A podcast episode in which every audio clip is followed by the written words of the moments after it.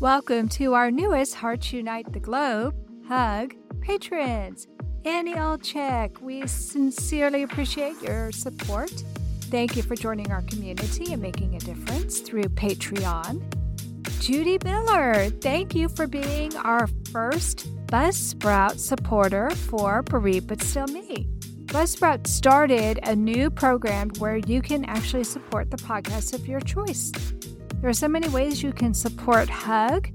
All you have to do is visit our website, heartsunitetheglobe.com, to see how you too can help empower, educate, and enrich the lives of individuals in the CHD and bereaved communities. Thank you all for your continued support. I recall thinking, I've got to be strong for Anna. I've got to be tough because she doesn't know exactly what he's going into, not the way I do. And I've just got to be strong and tell her it's going to be okay.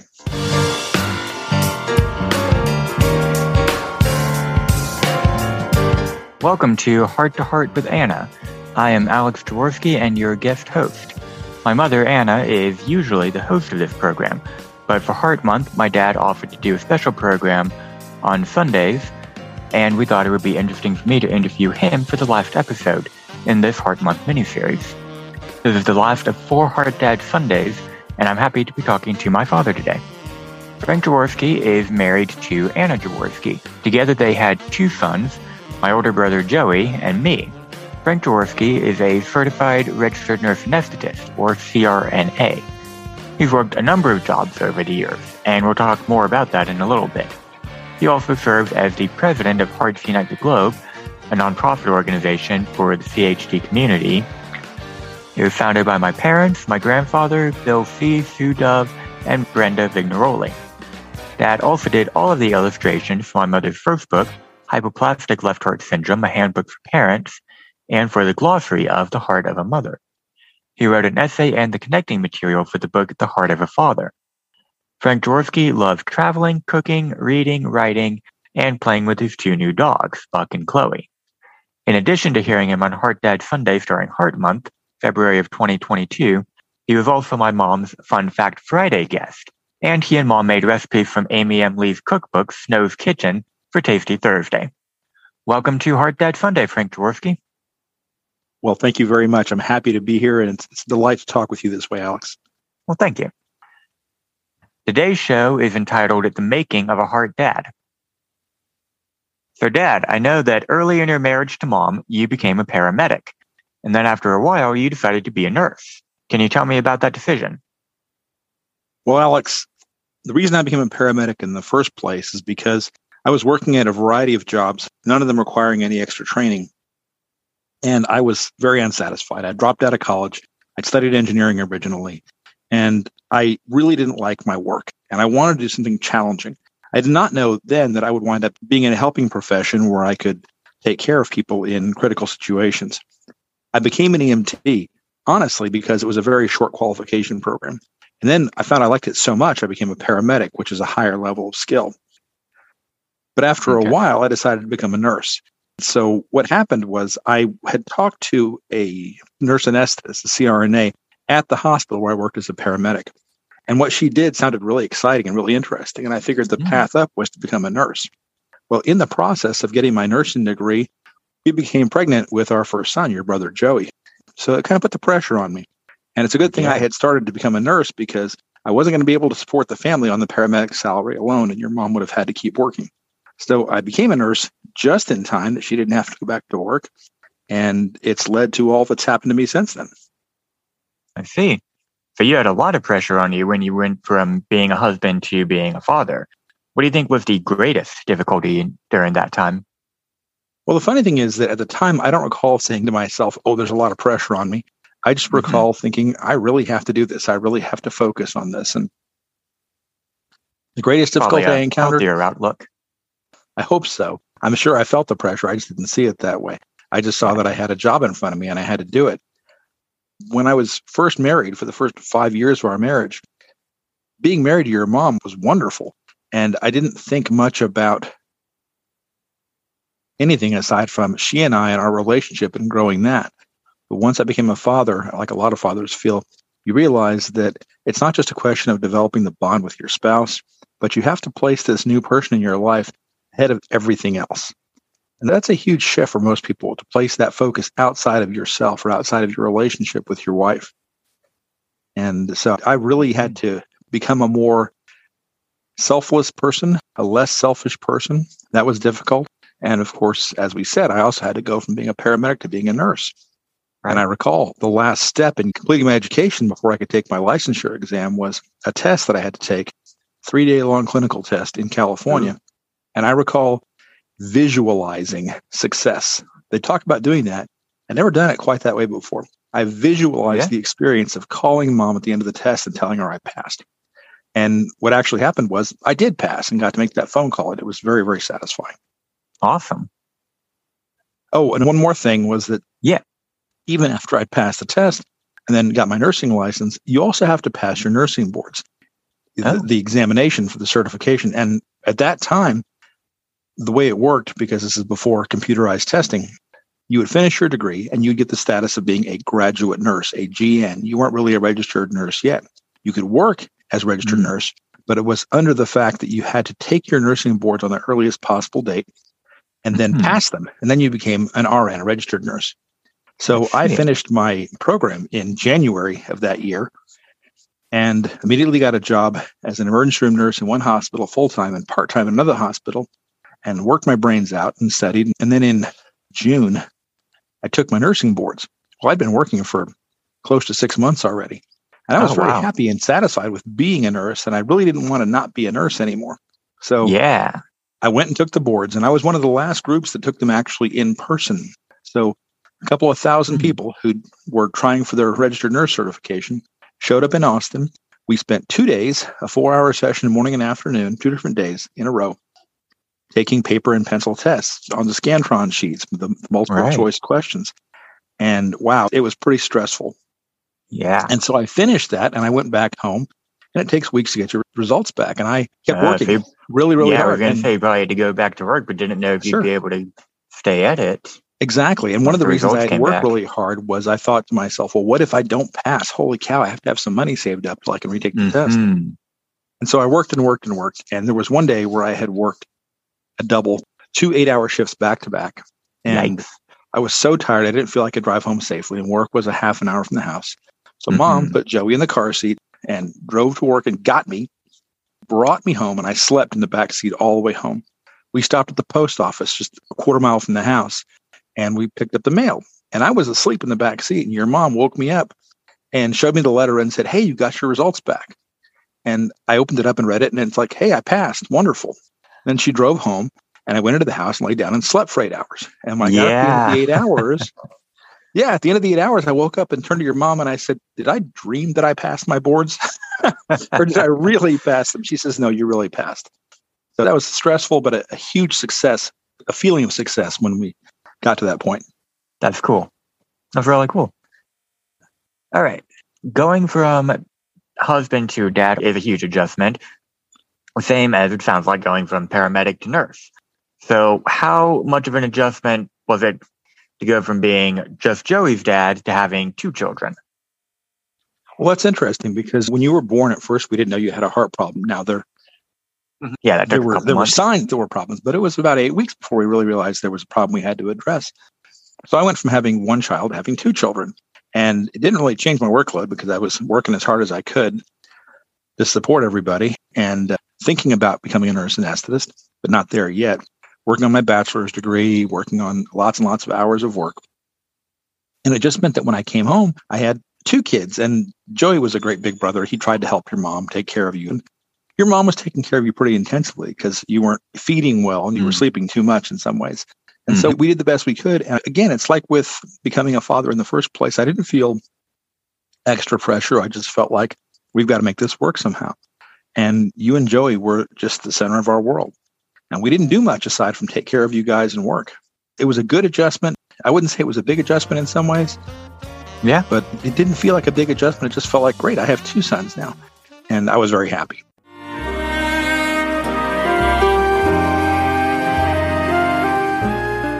Home Tonight Forever by the Baby Blue Sound Collective. I think what I love so much about this CD is that some of the songs were inspired by the patients. Many listeners will understand many of the different songs and what they've been inspired by. Our new album will be available on iTunes, Amazon.com, Spotify. I love the fact that the proceeds from this CD are actually going to help those with congenital heart defects. Enjoy the music. Home Tonight Forever.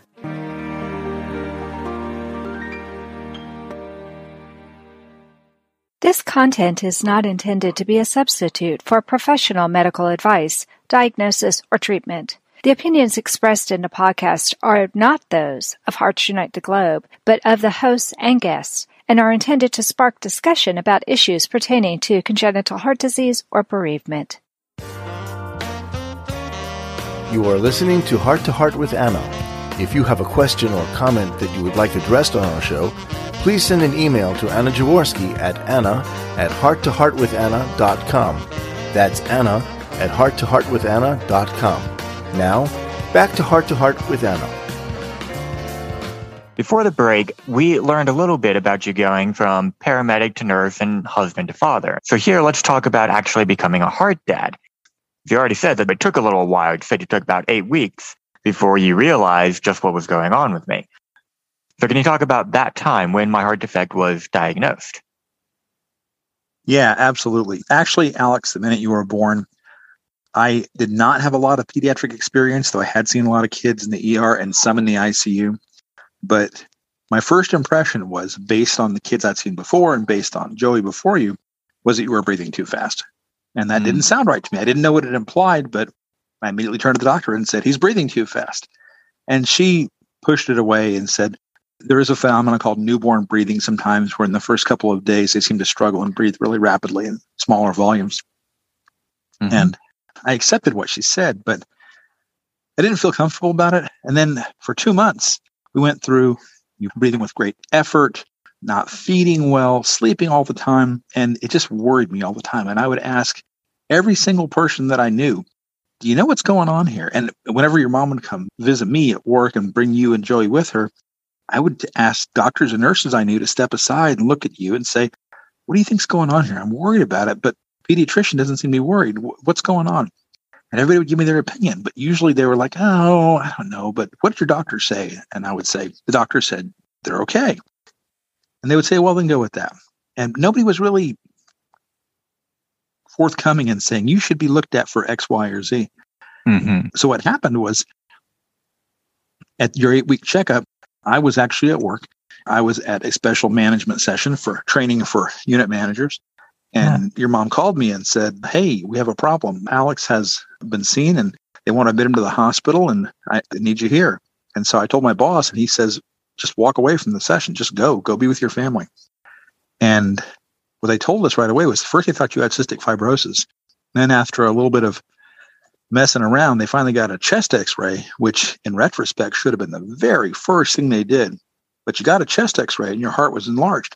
And they said, oh, he's got a heart defect. And they did an echo on you and shipped us down to San Antonio. And boy, it was a whirlwind transition from that day overnight to the next day. And then suddenly you were shipped to San Antonio with mom. And wow, yeah. I went from, gee, something's wrong with my son, but I'm not sure what it is. And nobody says it's serious to, holy cow, he has a heart problem. He's leaving town.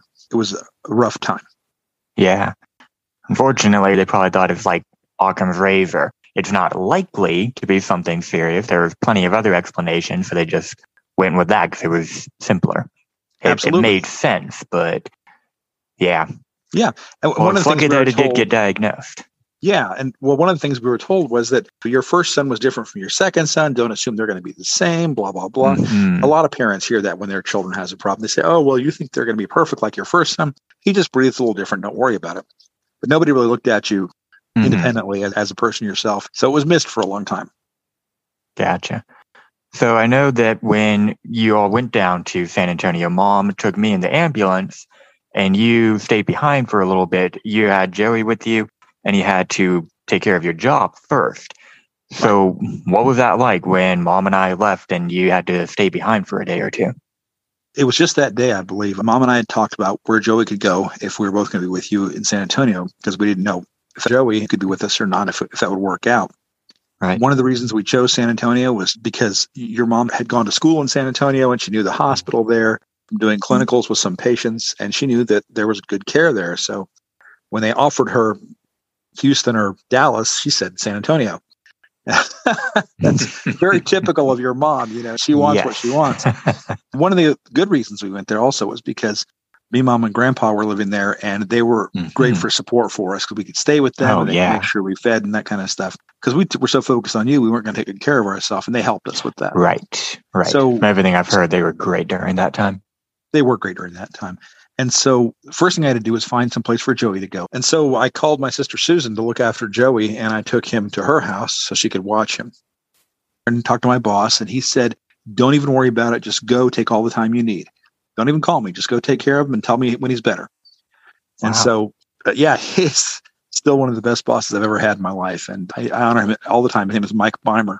And he was an extremely good nurse and an extremely good manager. And I credit him for so much.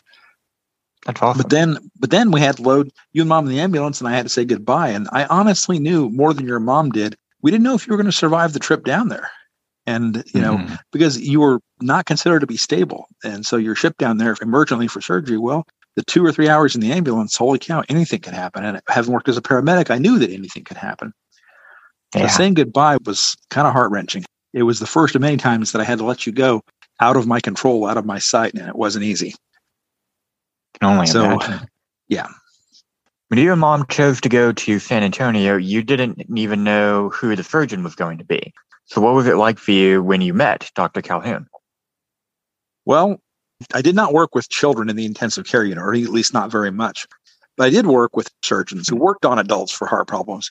I knew the attitude and the mentality of heart surgeons. I know they were very confident people. They were very focused people. And they should be confident to do the kind of surgery they do. Right. And so when I met Dr. Calhoun, he seemed extremely relaxed, really calm. And that's a good thing, okay? And I know because I've met a lot of doctors who work in difficult conditions, and I've worked with a lot of nurses who work under difficult conditions. And the ones who get wired up and excited don't do the best work. People that can just take a deep breath and do the work, they seem to accomplish things better and they focus better. And so it was very reassuring to meet him. And I really didn't know his credentials, but he was the pediatric heart surgeon we had. So when we met him, we put a lot on him and turned to him and said, "Tell us what's going on." Because what happened was the first day you were there, you had a heart cath, which gave us a definitive answer to what was happening with your heart. We'd had an echocardiogram in Temple, but that only gave us generalities. We knew it was left-sided defect. We knew there was an aortic stricture. But to get the real deal, we had to have the heart cath. So Dr. Calhoun worked with you and the cardiologist. And so in the process of letting us know what was going on, Dr. Calhoun showed us some diagrams. He had some set diagrams and some open diagrams that he could add things to. And he showed us what a normal heart should look like, and which I knew. And he showed us what your heart looked like, which kind of horrified me because there were all kinds of things going on. And It's funny now, but it's funny now, but at the time I thought, holy cow, we're in trouble. But he was very reassuring. He seemed confident he could do something for you. Cool. This content is not intended to be a substitute for professional medical advice, diagnosis, or treatment. The opinions expressed in the podcast are not those of Hearts Unite the Globe, but of the hosts and guests, and are intended to spark discussion about issues pertaining to congenital heart disease or bereavement. Anna Jaworski has written several books to empower the congenital heart defect, or CHD, community. These books can be found at Amazon.com or at her website, www.babyheartspress.com. Her bestseller is The Heart of a Mother, an anthology of stories written by women for women in the CHD community. Anna's other books, My Brother Needs an Operation, The Heart of a Father, and Hypoplastic Left Heart Syndrome, a handbook for parents, will help you understand that you are not alone. Visit babyheartspress.com to find out more.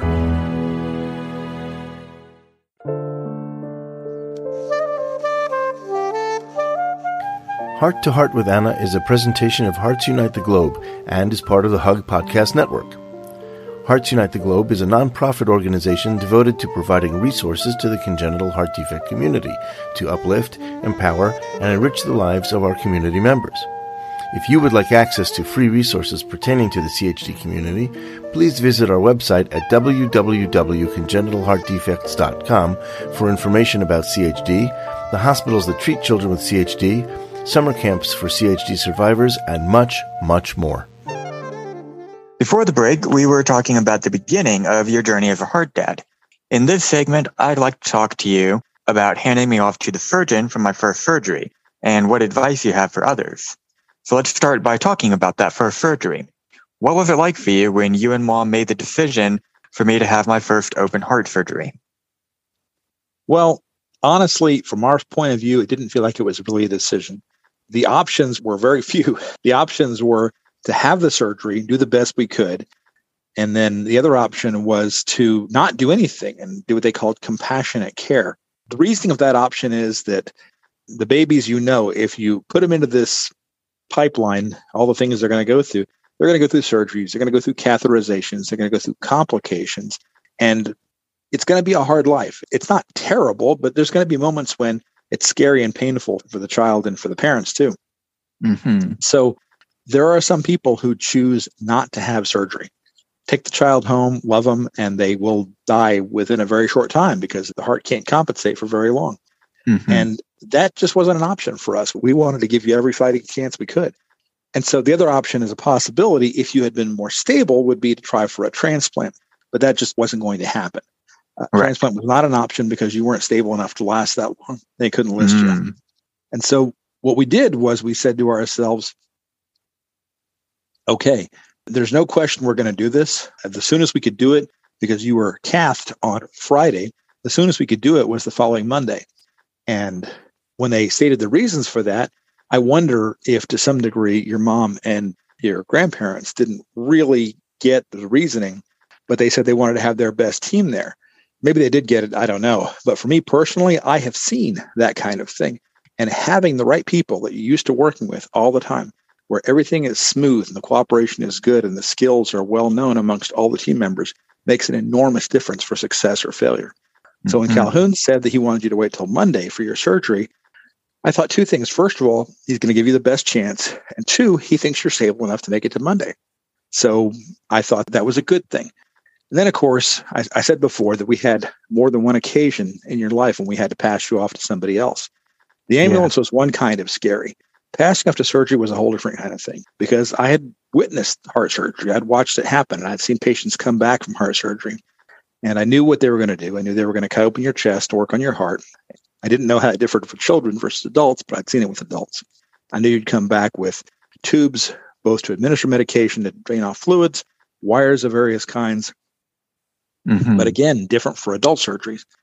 So I was pretty terrified. And we had to basically kiss you goodbye and have them roll you out the door to go to surgery.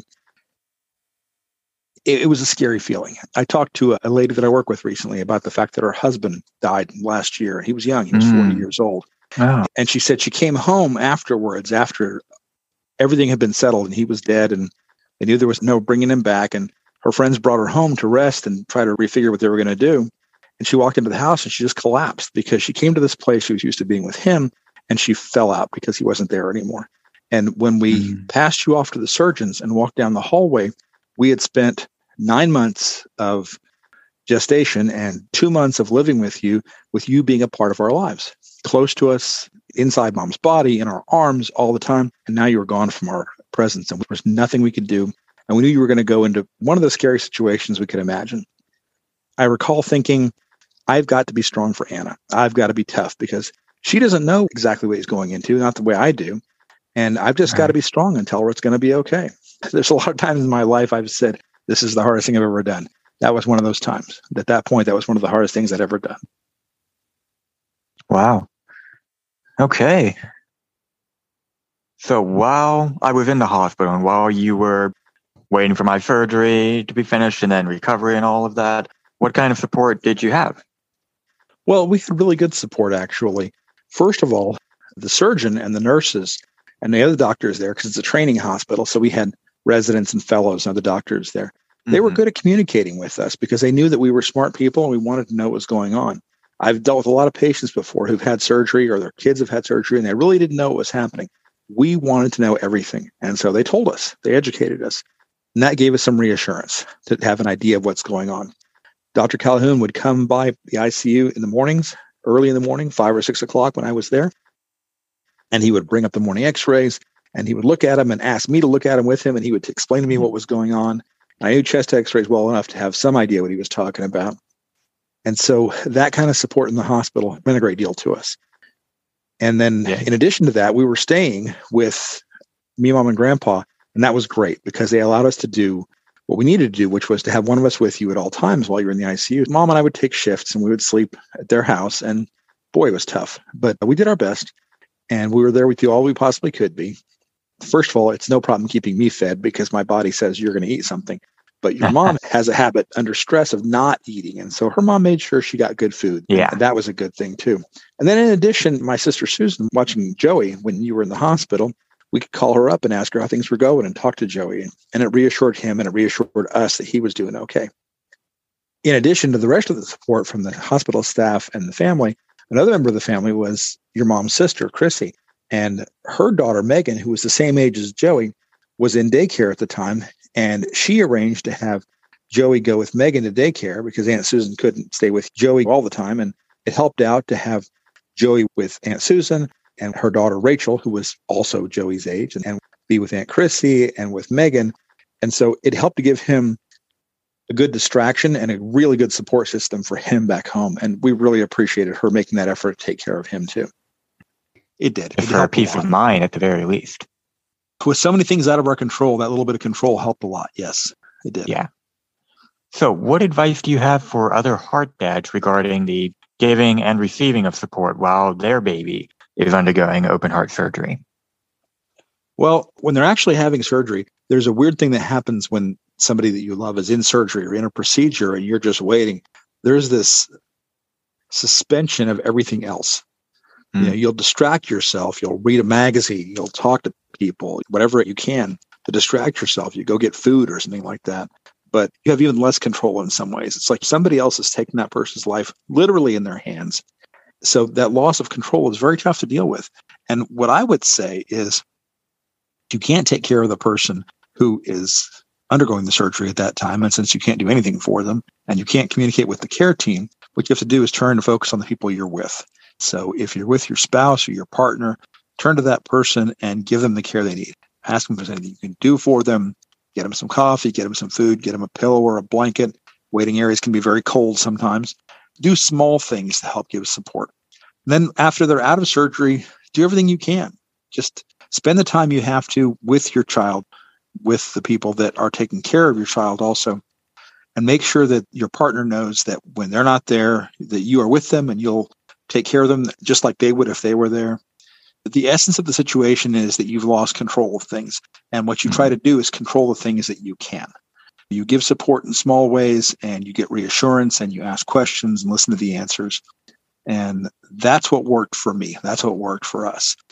And so for other heart dads out there, all I can say is don't try to do too much. Don't try to solve everything, but communicate with people, give them what you can. Most importantly, be there for them. Mm-hmm. So what do you think was the most helpful thing that you did for mom in all that time? Well, your mom was going through a lot of stress because for one thing, she'd been breastfeeding you. And so you had to stop that because you were in the hospital. Mm-hmm. You were on a ventilator. You couldn't breastfeed. And so she was pumping breast milk every chance she could. And when she would let me be there to help with her, I would try to help with her just to calm her and distract her because when she was stressed, she wouldn't let down to give the milk. And so I would do whatever I could. I don't recall everything that happened at that time. So these are some of the memories that I'm pulling out. What are the things that I do? Oh, golly, I tried to give her reassurances that I could.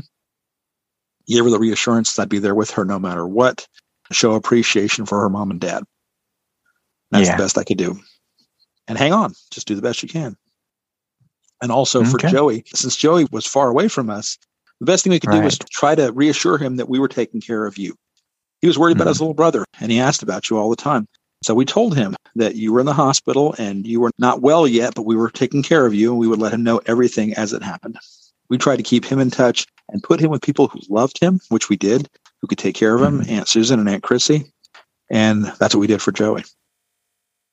All right. Thank you so much, Dad, for coming on the show and talking to me about what it was like for you to become a heart dad. Thank you, Alex. It's always a pleasure to talk with you, and maybe I've given you some more insight into things that you didn't know happened when you were too young to know any better, and I really enjoyed talking with you today. Thank you. So did I. That is all for this week's episode. Tomorrow is the last special episode for Heart Month, February of 2022. The last Medical Monday episode features Greg Hummer, who will be sharing what devices are available for people who are experiencing heart failure. Don't forget to check it out. And remember, my friends, you are not alone.